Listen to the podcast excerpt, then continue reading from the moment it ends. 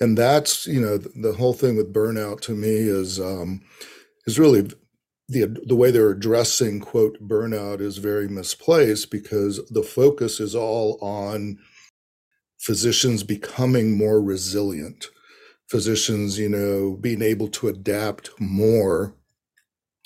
In the old days like old old days you know physicians would burn out at the end of their career because they had spent so much time taking care of their patients. This is Cristy Gupton, and I'm an employee benefits advisor. I understand how hard it is to embrace change when you have employees depending on you for a great health plan. This podcast is uniquely designed to answer your most pressing questions. Let's get right to it. Almost daily, we see some new healthcare merger or acquisition hit the news. And Almost every time, the merging entities tell you the same tired excuses. They're going to be able to save money due to economies of scale, yada, yada, yada. What they never tell you is that those savings won't trickle down to the healthcare consumer. As a matter of fact, when you dig deeper, you realize the prices actually go up for the grassroots consumer. Oh, and by the way, that consumer is also usually the local taxpayer. What a gut punch for those folks. Their healthcare costs went up, their taxes probably went up. And the new merged healthcare entity, oh, they're exempt from paying taxes. When you realize what just happened, the feeling of betrayal washes all over you. But you realized it too late. Well, a group of independent doctors want to take back their autonomy and reverse the rush to consolidation in healthcare. That trend reversal will bring improvements to the patient experience, allow doctors to practice the way they were taught in medical school, and still be able to embrace economies of scale. What an encouraging and refreshing New Year's resolution! Coming soon is an in person networking event in Columbia, South Carolina through the IndeDocs organization.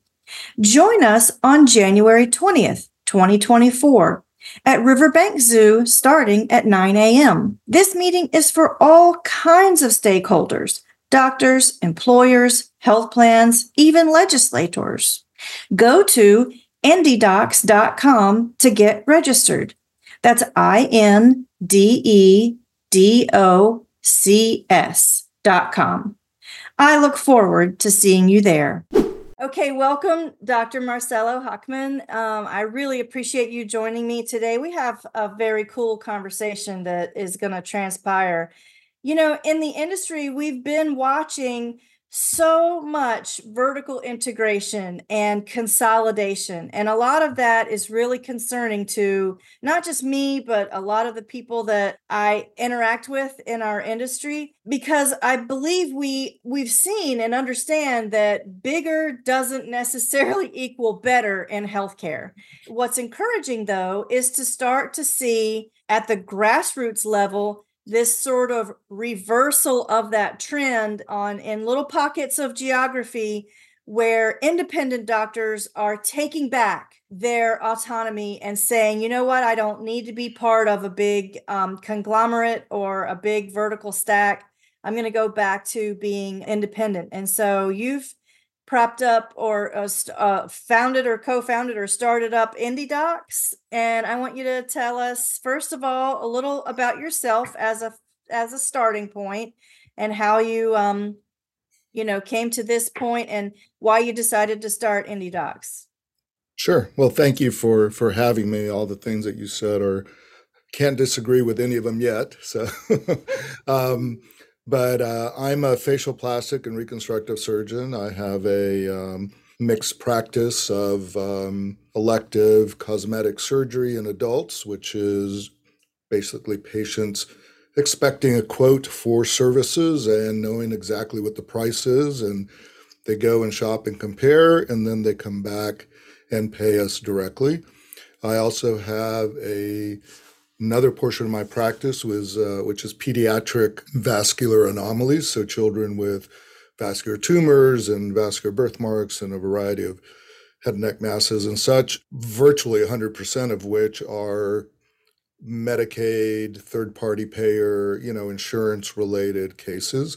And then um, I, I do a, fair amount of pro bono work. So I, I am able to give um, our services for free because of having control of my practice and a facility in which I can do procedures. And finally, we see lots of patients who have insurance who, you know, are are either unable or unwilling to use it because they're the nature of their programs or their plans are such that it's just all coming out of pocket anyway.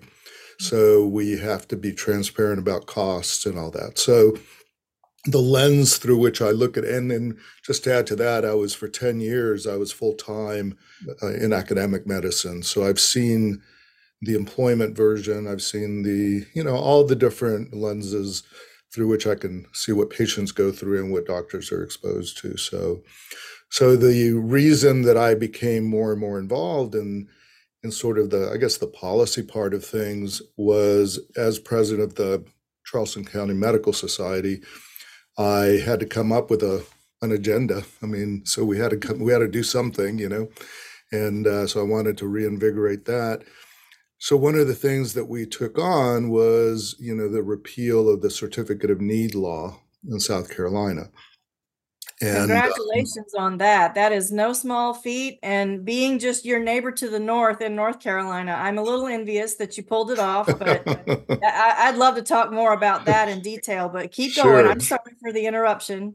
No, no, no. That yeah, absolutely. So that was, and the reason that was so of such interest was because it was a very clear example of where doctors had lost control over where and what they could do you know so the con for those who don't know you know was basically a, a permission slip that the state had to give for a whole list of health services and facilities you know we had the ninth most restrictive in the country and that is bad enough. But the other part about it was that if those who already held a CON certificate, i.e., so for example, if you wanted to open up an imaging center, you had to apply, and then the people who had an imaging center CON could contest your application and say, "We don't need that. We're already here."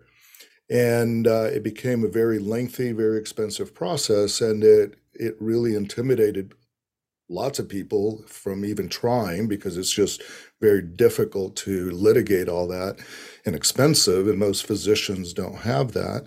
But it's like Lowe's telling Home Depot that they can't open across the street and actually being able to keep them from you know.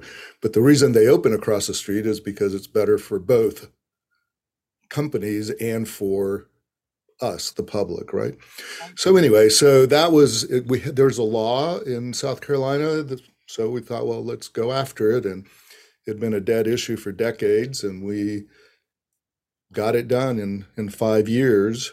So now that opens the door in South Carolina for anybody who is willing to risk and develop a birthing center or a drug rehab center or I, I mean it's it's really wide open now. I'm sorry, was it like a full repeal? Of that so I was law? just going to say, so it is it is everything. The CON has been repealed for everything except for nursing homes and hospitals. But hospitals, the CON goes away in a year and a half. So a year and a half from now, the CON will only apply to nursing homes. And there's no real reason that nursing homes were carved out other than purely political. It was just one of those things that nobody wanted to to deal with. Mm-hmm. So it was just left out. But a year and a half from now, somebody wants to come in and build a micro hospital or or you know a small hospital, they can do that without having a CON. So the other thing that I was involved in was during COVID, you know, independent practices, we couldn't get PPE. You know, all of a sudden from one day to the other, our medical suppliers were diverting everything to the hospitals because, I mean, there was a huge need over there, but it left us kind of high and dry, you know. So we, um, again, in Charleston, we started this project. And in six weeks, we had a website, we had all the practices in, in the state coordinated, and it was called Action PPE. We figured if we aggregated our orders, we could then be noticed by the companies as opposed to my small little order or your small little order. But so anyway, so we were very lucky. We got matched up with really good people and you know who knows who and that kind of stuff. And um, make a long story short, we then that program morphed into a national program. At the end of COVID, when we shut it down, we had distributed 6 million units wow. of PPE in about 30 something states. Point of that is it just reinforced my conviction that the people affected by the problem are the ones most likely to know how to fix it, right? So instead of somebody else telling us how to do it or, you know, that kind of thing, and cooperating and aggregating resources, doctors have a whole lot more power and a whole lot more leverage than we give ourselves credit for. So those two things really just reinforced my interest in, in, in those kinds of things. And then the opportunity to be president of IndeDocs came about. I did not found it. The organization was founded several years ago, but kind of languished. And then COVID really put an end to it. But so we've reinvigorated it. So that's kind of my my my goal. And and that's what we're trying to do is to create a statewide organization of independent physicians, doctors who have ownership of at least some part of their practice, and start promoting or encouraging physicians to take up these alternative models, you know, and then um, really importantly, educate the public and tell them this is out there. And the more they demand their carpal tunnel to be released in a, you know, office surgery, you know, room rather than in a hospital, the more those will be around, right? So the whole supply and demand thing. If you get the patients start asking for it and demanding for it, and then people will start building it. Without the CON, we have that opportunity now. Another thing that we're going to be working on is non compete clauses. Oh, so nice. Exempting physicians from non compete clauses as a condition of employment. So that's one thing that, again, restricts a physician's ability to practice wherever he or she wants, right? But most importantly, it restricts patients' rights to follow the doctor of their choice because if you leave this clinic or this system or whatever and you have a non-compete clause and you have to now move 30 miles away or you know whatever the, the terms are for a given patient that may not be feasible reasonable right plus they want to follow you you they like you as their doctor but then they just kind of get assigned a new doctor within the system, you know, and uh, so the patient's rights are being abridged without them even having a say. So, mm-hmm. so that's an exciting thing, which I'm very optimistic that that will happen in South Carolina. So. That's very exciting because, as we talked about before, with con- all this consolidation going on, a lot of physicians want to leave. They've been they've been under the thumb of the you know the bigs for a while so under their breath they've been wanting to leave their big system employers and go back out on their own but like you mentioned when you have to um, move uproot your your home and your family and and your whole support system and environment uh, it's a it's such a big barrier that it prevents otherwise uh, really great physicians from going back out uh, on their own where they have the ability to make their own way and do patient care in a way that they feel good about. I mean, it's not a secret that physician suicide tops the list of, you know, the different types of professionals. I don't know why, but dentistry topped the list pre- prior to COVID for some reason. I don't know why a dentist would feel um, so depressed that they would need to take their life, but uh, an unfortunate thing when physicians top that list, we started to finally have the conversation around instead of the triple aim, let's really talk about the quadruple aim.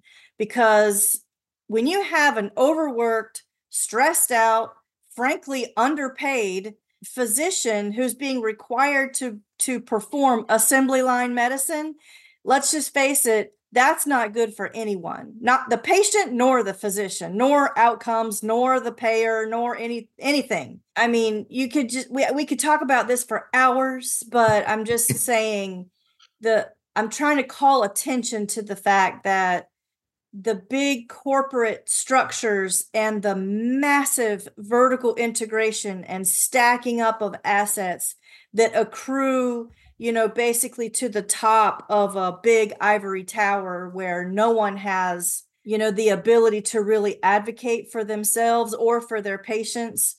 It's just all a trend, an unfortunate trend. And to see independent docs sort of stand up and push back against that and have the infrastructure through your organization to to start afresh with sort of going back to the I'm sure it was the way they wanted to practice all along. The things that you just mentioned are all tied to, you know, one of the things that um, that you lose immediately once you become employed, and I really, re- regardless of how, is if you don't have you lose a sense of autonomy. You lose a sense of being able to decide and make decisions that are not being influenced by a different agenda.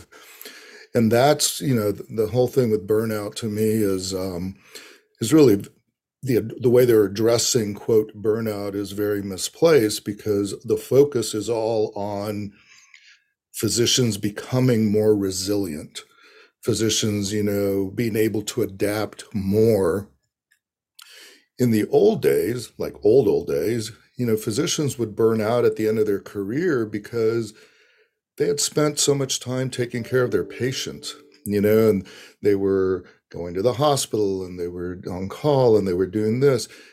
But at the end of the day, they loved it.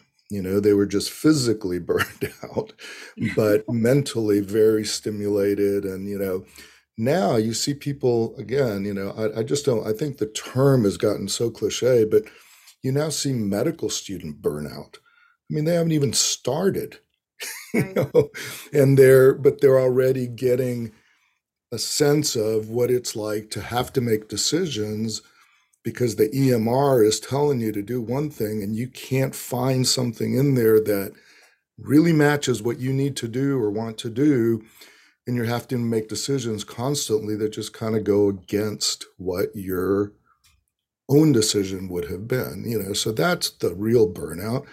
And i think the answer to that is for physicians to reclaim their autonomy. Be in charge of your practice. Be in charge of you know your professional life you know and um and you can do that. I mean there are you know it's become almost uh you know there's this fear of well, how can i possibly duplicate this massive system. And the reality is, you don't have to.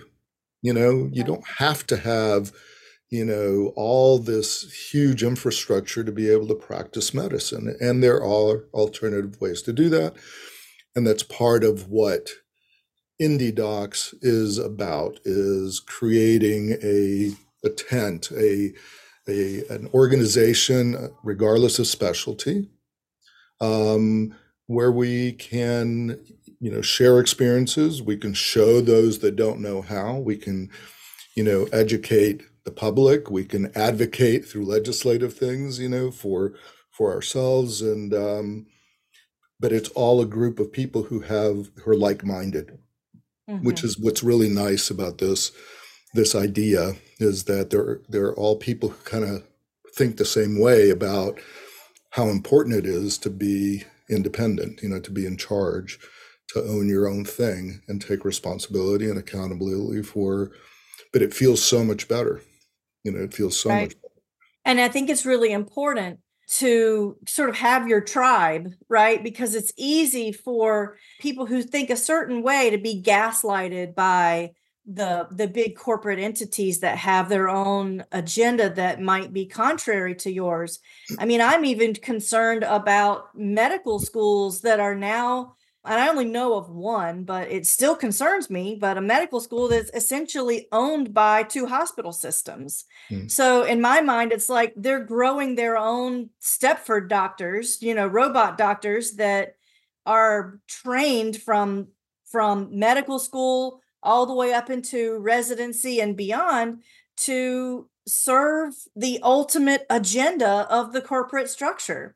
Right. So, and, no, what you're saying is is exactly true, and that's one of the things that we're focusing on, at least in in in the state, is to get medical students and residents and fellows to join IndeDocs. It's ten dollars, you know, for a membership. But what you just said is exactly right. So if you look at medical training, it's virtually all system based, right? There's very, very little exposure to private practice. So by the time you finish, you know, seven, eight years of of training, right? And on all you've and all you've seen is system medicine, then it's very hard to all of a sudden think about, well, how do I do this the other way? And again, in, you know, employment is i mean i'm i'm not saying it's for everybody. I don't you know there's there's some specialties where reality is you know some situations where employment you know is is you know better or for a given individual it may be better. But we want to have at least the trainees to see that there are options right? So not just think that there's no other way. So that's always right. been my thing is really just to try to open doors CON opens doors, non compete opens doors, you know. So then it's up to the individuals to explore, see what's on the other side of the door, and decide what's best for them, you know. So when a um, a doctor or a fellow or even a resident or a medical student when they join IndeDocs, what does that afford them in terms of resources? Well, a lot. So they can, you know, so we have a meeting coming up, which you're aware of, um, in uh, in next month, and you know they can attend the meeting. They will be exposed to people doing what they may be interested in seeing how to do you know so you'll meet pediatricians who are doing this. You know you'll meet direct uh, primary care people. You met you know different different models of how people are doing it. There are people who can be mentors you know i mean um, you know when i talk to the residents and the medical students you know so you know pick somebody out that you would like who would you like to be like you know in their professional life in their personal life whatever it is. I mean pick somebody that does things the way that you would like to emulate and that person will be very honored and privileged and happy that you, you know somebody thinks so highly of them that they want to know how do you do this? That um, i mean it's it's it's a win-win for everybody you know? So so trainees will be exposed to people doing things a little bit different than what they're used to and then they can decide if that's something they want to pursue or not you yeah you mentioned the uh, networking and annual uh, meeting coming up on january 20th it's going to be in columbia south carolina at the riverbank zoo and thank you for asking me to serve uh, on one of your panels. I'm excited to uh, to to join some fellow colleagues. So a few sort of celebrity names in our our movement: um, Dr. Keith Smith and Dr. Lee Gross, Dr. Shane Purcell are going to be there. Uh, call out some other names that you might remember off the top of your sure. head. Sure, there's um, the the ones that you mentioned. Um, we actually have a, you know, one of the highest executives in South Carolina of Blue Cross Blue Shield. People say, oh, well, why are you doing that? well, the reason is that um, Blue Cross, I think there's a great opportunity, honestly, for those who want to still participate in the third party payer model. Blue Cross has acknowledged in writing recently that outpatient services, procedures, are um, more cost effective when done in an independent practice than in a hospital owned outpatient department. The data doesn't lie, does it? Right. So I mean we you know we've known that for decades, you know, but the fact is that if Blue Cross, which is the biggest player in South Carolina, has acknowledged that in writing, my approach is okay, well, then help us be the preferred deliverers of of the care for your clients. You know, I mean, push the network, hopefully, that we will create, or the at least the in, the independent practices, make those practices be paid the same or more, and make those the preferred providers rather than these big hospital systems, which um, cost. I mean, uh, by their own accounting, are far less more cost efficient and you know less value you know than than what independent physicians. So i'm actually we invited them specifically to have that conversation you know because they're not going away. The systems aren't going away. And, and i've never that's not my intent. We need hospitals for certain things. We really do you know. But let's open doors again for different ways of doing things with what we have, you know. So Sean Stinson is going to be there uh, from Blue Cross. Professor uh, Robert Burns is a um, professor from the Wharton School of uh, Economics who's written several books on healthcare, sort of the dysfunctionality of the healthcare system. So sort of a macro view of the whole thing, which I think will be very interesting and instructive. We have a the town of Mount Pleasant. Mount, Mount Pleasant is a, a city right adjacent to Charleston. My office is in Mount Pleasant. I live in Charleston. I mean, it's literally 10 minutes away. But basically, the the town has a health plan where they have hired two physicians, so they have their own clinic for the town employees. So it's, you know, hired by the town. And they manage all the primary care for these five or 600 employees, right? Mm-hmm. What's really interesting is that when those physicians now need specialty care, so let's say they have a diabetic and now they need an endocrinologist involved, for example. Mm-hmm.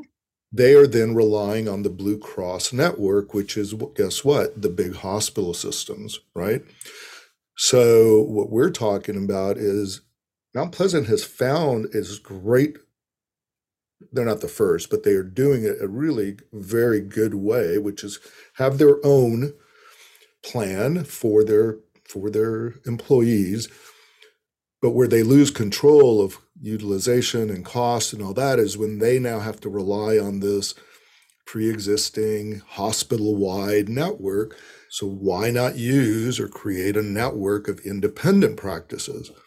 So you use an, a, a private practice, independent practice endocrinologist instead of the endocrinology department of a major hospital system, you know.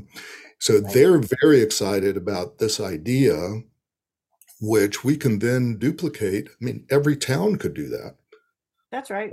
You know, you could you could have so again, our goal is to create this tent, this network of independent practices. And from there, you know, we can do lots of things. We can have a group buying organization, you know, we can have um, legislative advocacy, we can have, you know, direct employment, I mean, direct contracting with employers, you know, so a, you know, the local dealership that has 150 employees, you know, they are stuck in the big system kind of thing. So, so anyway, I'm very excited about the idea of opening up all these kinds of doors. As you mentioned, Keith Smith, who founded, you know, the Surgery Center of Oklahoma, so that whole price transparency model, and you know, for surgical pr- procedures, you know, um, and then uh, try and think of some other people. But we're going to have a panel on sort of alternative payment models. You know you're going to be involved in you know employer contracting and you know those kinds of things.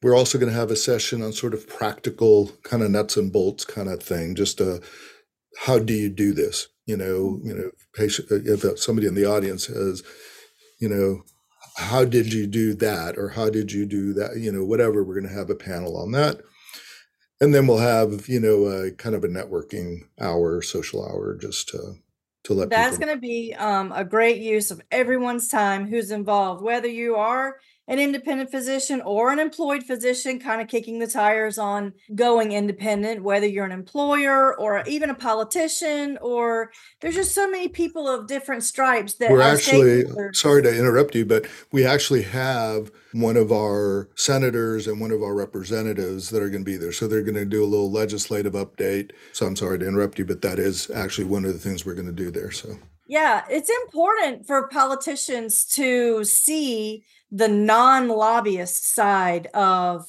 what healthcare really means at a grassroots level. I mean, the the local independent community based practitioners on both the medical side and the pharmacy side and all of the specialty, you know, just really everything that weaves into that because let's face it in Columbia when they're at the legislative building they've got lobbyists from from the big hospitals on one corner and then they have lobbyists from the big insurance companies on the other corner and then lobbyists for all the far- big pharma on another corner. And so yes giving them an opportunity to get out into the real world and talk to the real people who have to operate under these uh, laws and policies that they create, it's important for them to see both sides because if all you're doing is listening to, you know, the hospital systems, you know, head lobbyists and all of their underlings, then you get a very skewed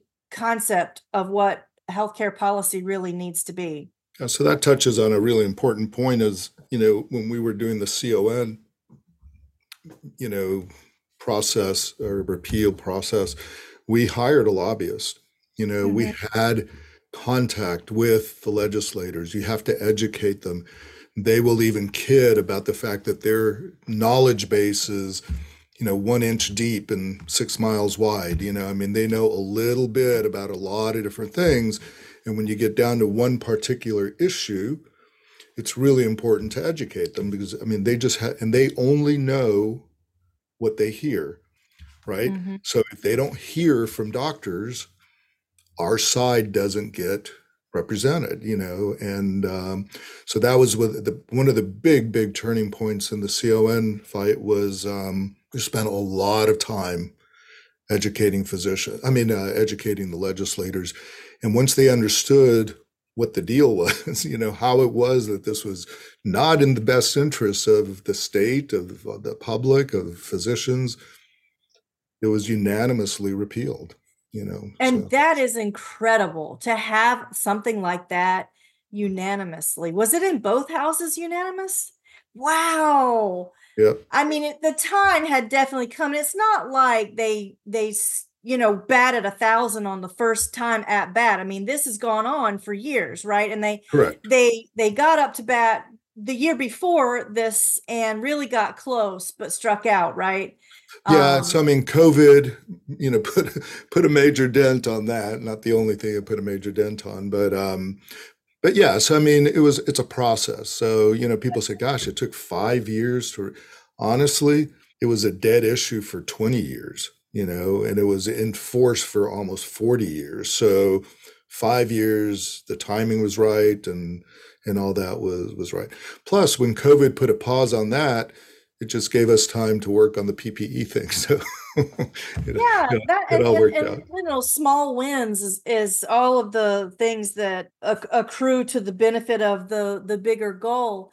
But um, I mean, that's something that IndeDocs can be hired for by other states to sort of help them walk through the that same journey for however long it's going to take and and the other 40 well there's not con in all other states but let's say a couple dozen states could probably yeah. use your services and and pay pay you some kind of fee for uh, helping guide them maybe they can just help sponsor the meeting.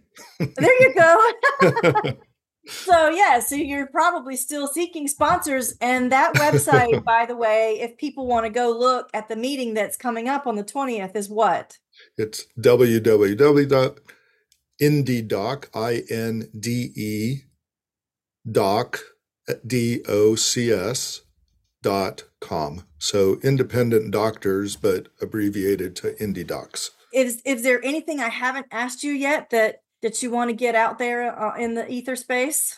you know maybe the the idea of you know keep on mentioning this network right so and by networking i don't mean necessarily a social network you know but a professional network an aggregate group of physicians there where we can leverage technology you know that we can so we're we're in conversation with uh, several companies about how to create similar to an MSO, but different. You know, I mean, there, there are tons of those around. There are ways that are really kind of innovative that can keep all these independent practices independent. We're not trying to create a multi specialty group clinic or something. I mean, that's not anywhere near the, the, the topic, but be able to take this two doctor you know, family practice and this five doctor ENT practice and this 10 doctor orthopedics and, you know, on and on and on, each doing their own thing.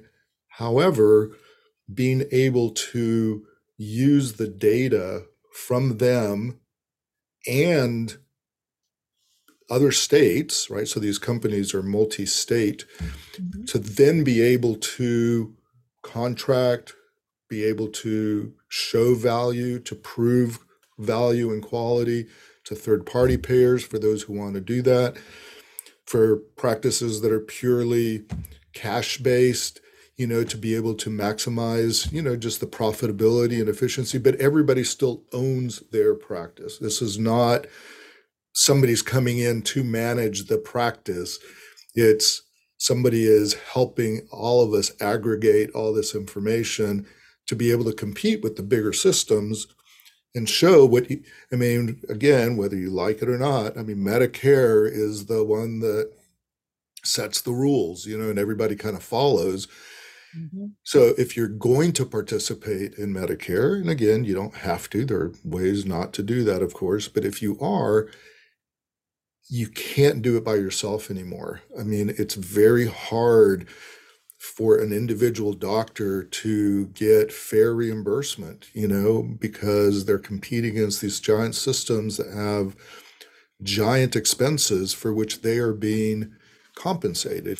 So anyway, so the network thing is something that I'm really interested in is trying to develop a way for all these independent practices to be affiliated you know, with a with some tangible benefits in terms of you know the practice themselves, you know, financially and legally and all those kinds of things. So there's a pretty decent sized toolbox that employers can pull tools out of. And we've danced all around these terms uh, in this podcast so far, like narrow networks and on site, near site clinics and direct care and direct contracts and all of these things that are sort of new tools.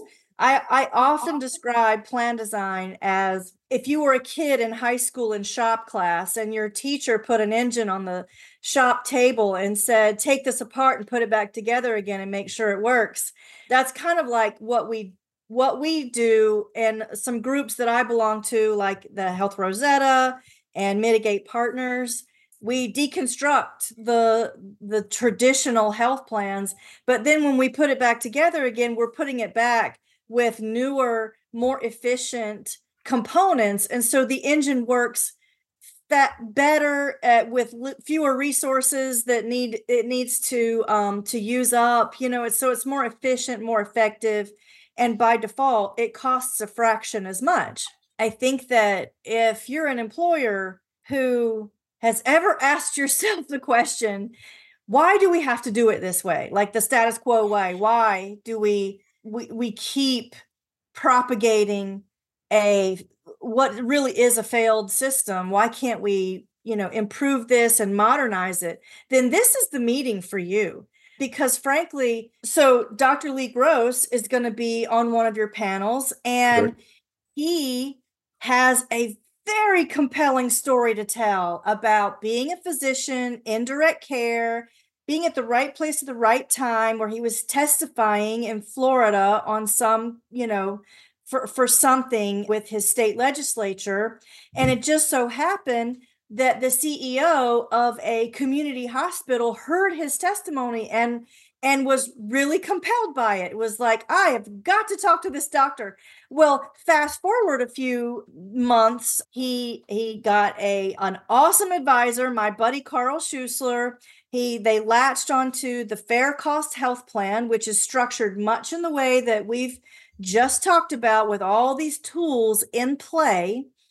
And today they have an awesome case study. I mean, it took a plan that was underperforming, overly bloated, you know, under a BUCA model. And the trend line of costs has just gone down and down and down. I think they're into their third or fourth year of data. So employers that may be asking themselves, why do we have to do this this way? They can see an actual case study of real life people, current day problems that were solved.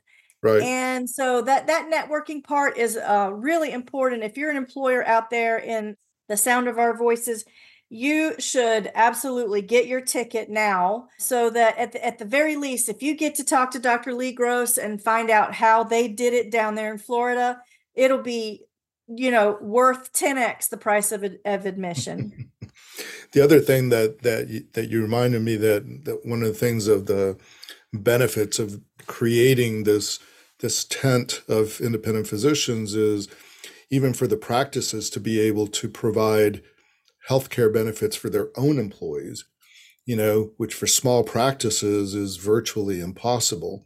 I mean, I used to provide health insurance for my employees, and then I provided 50%, and then I provided on an individual basis because it got so expensive because my practice is so small, right? Mm-hmm. But there are ways to do that now you know, through things that we'll explore at the meeting and through things that, that you're well versed in as to how practices can provide benefits for themselves that otherwise are out of reach or we just don't give anymore because they truly are just financially not feasible, you know. Sure. We we've definitely innovated in that space. The self-funding the concepts of self-funding have really come down market into small very small groups. I mean there are stop loss carriers that are kicking butt and taking names in even the 10 employees plus range uh, where uh, an, an employer with 10 employees could buy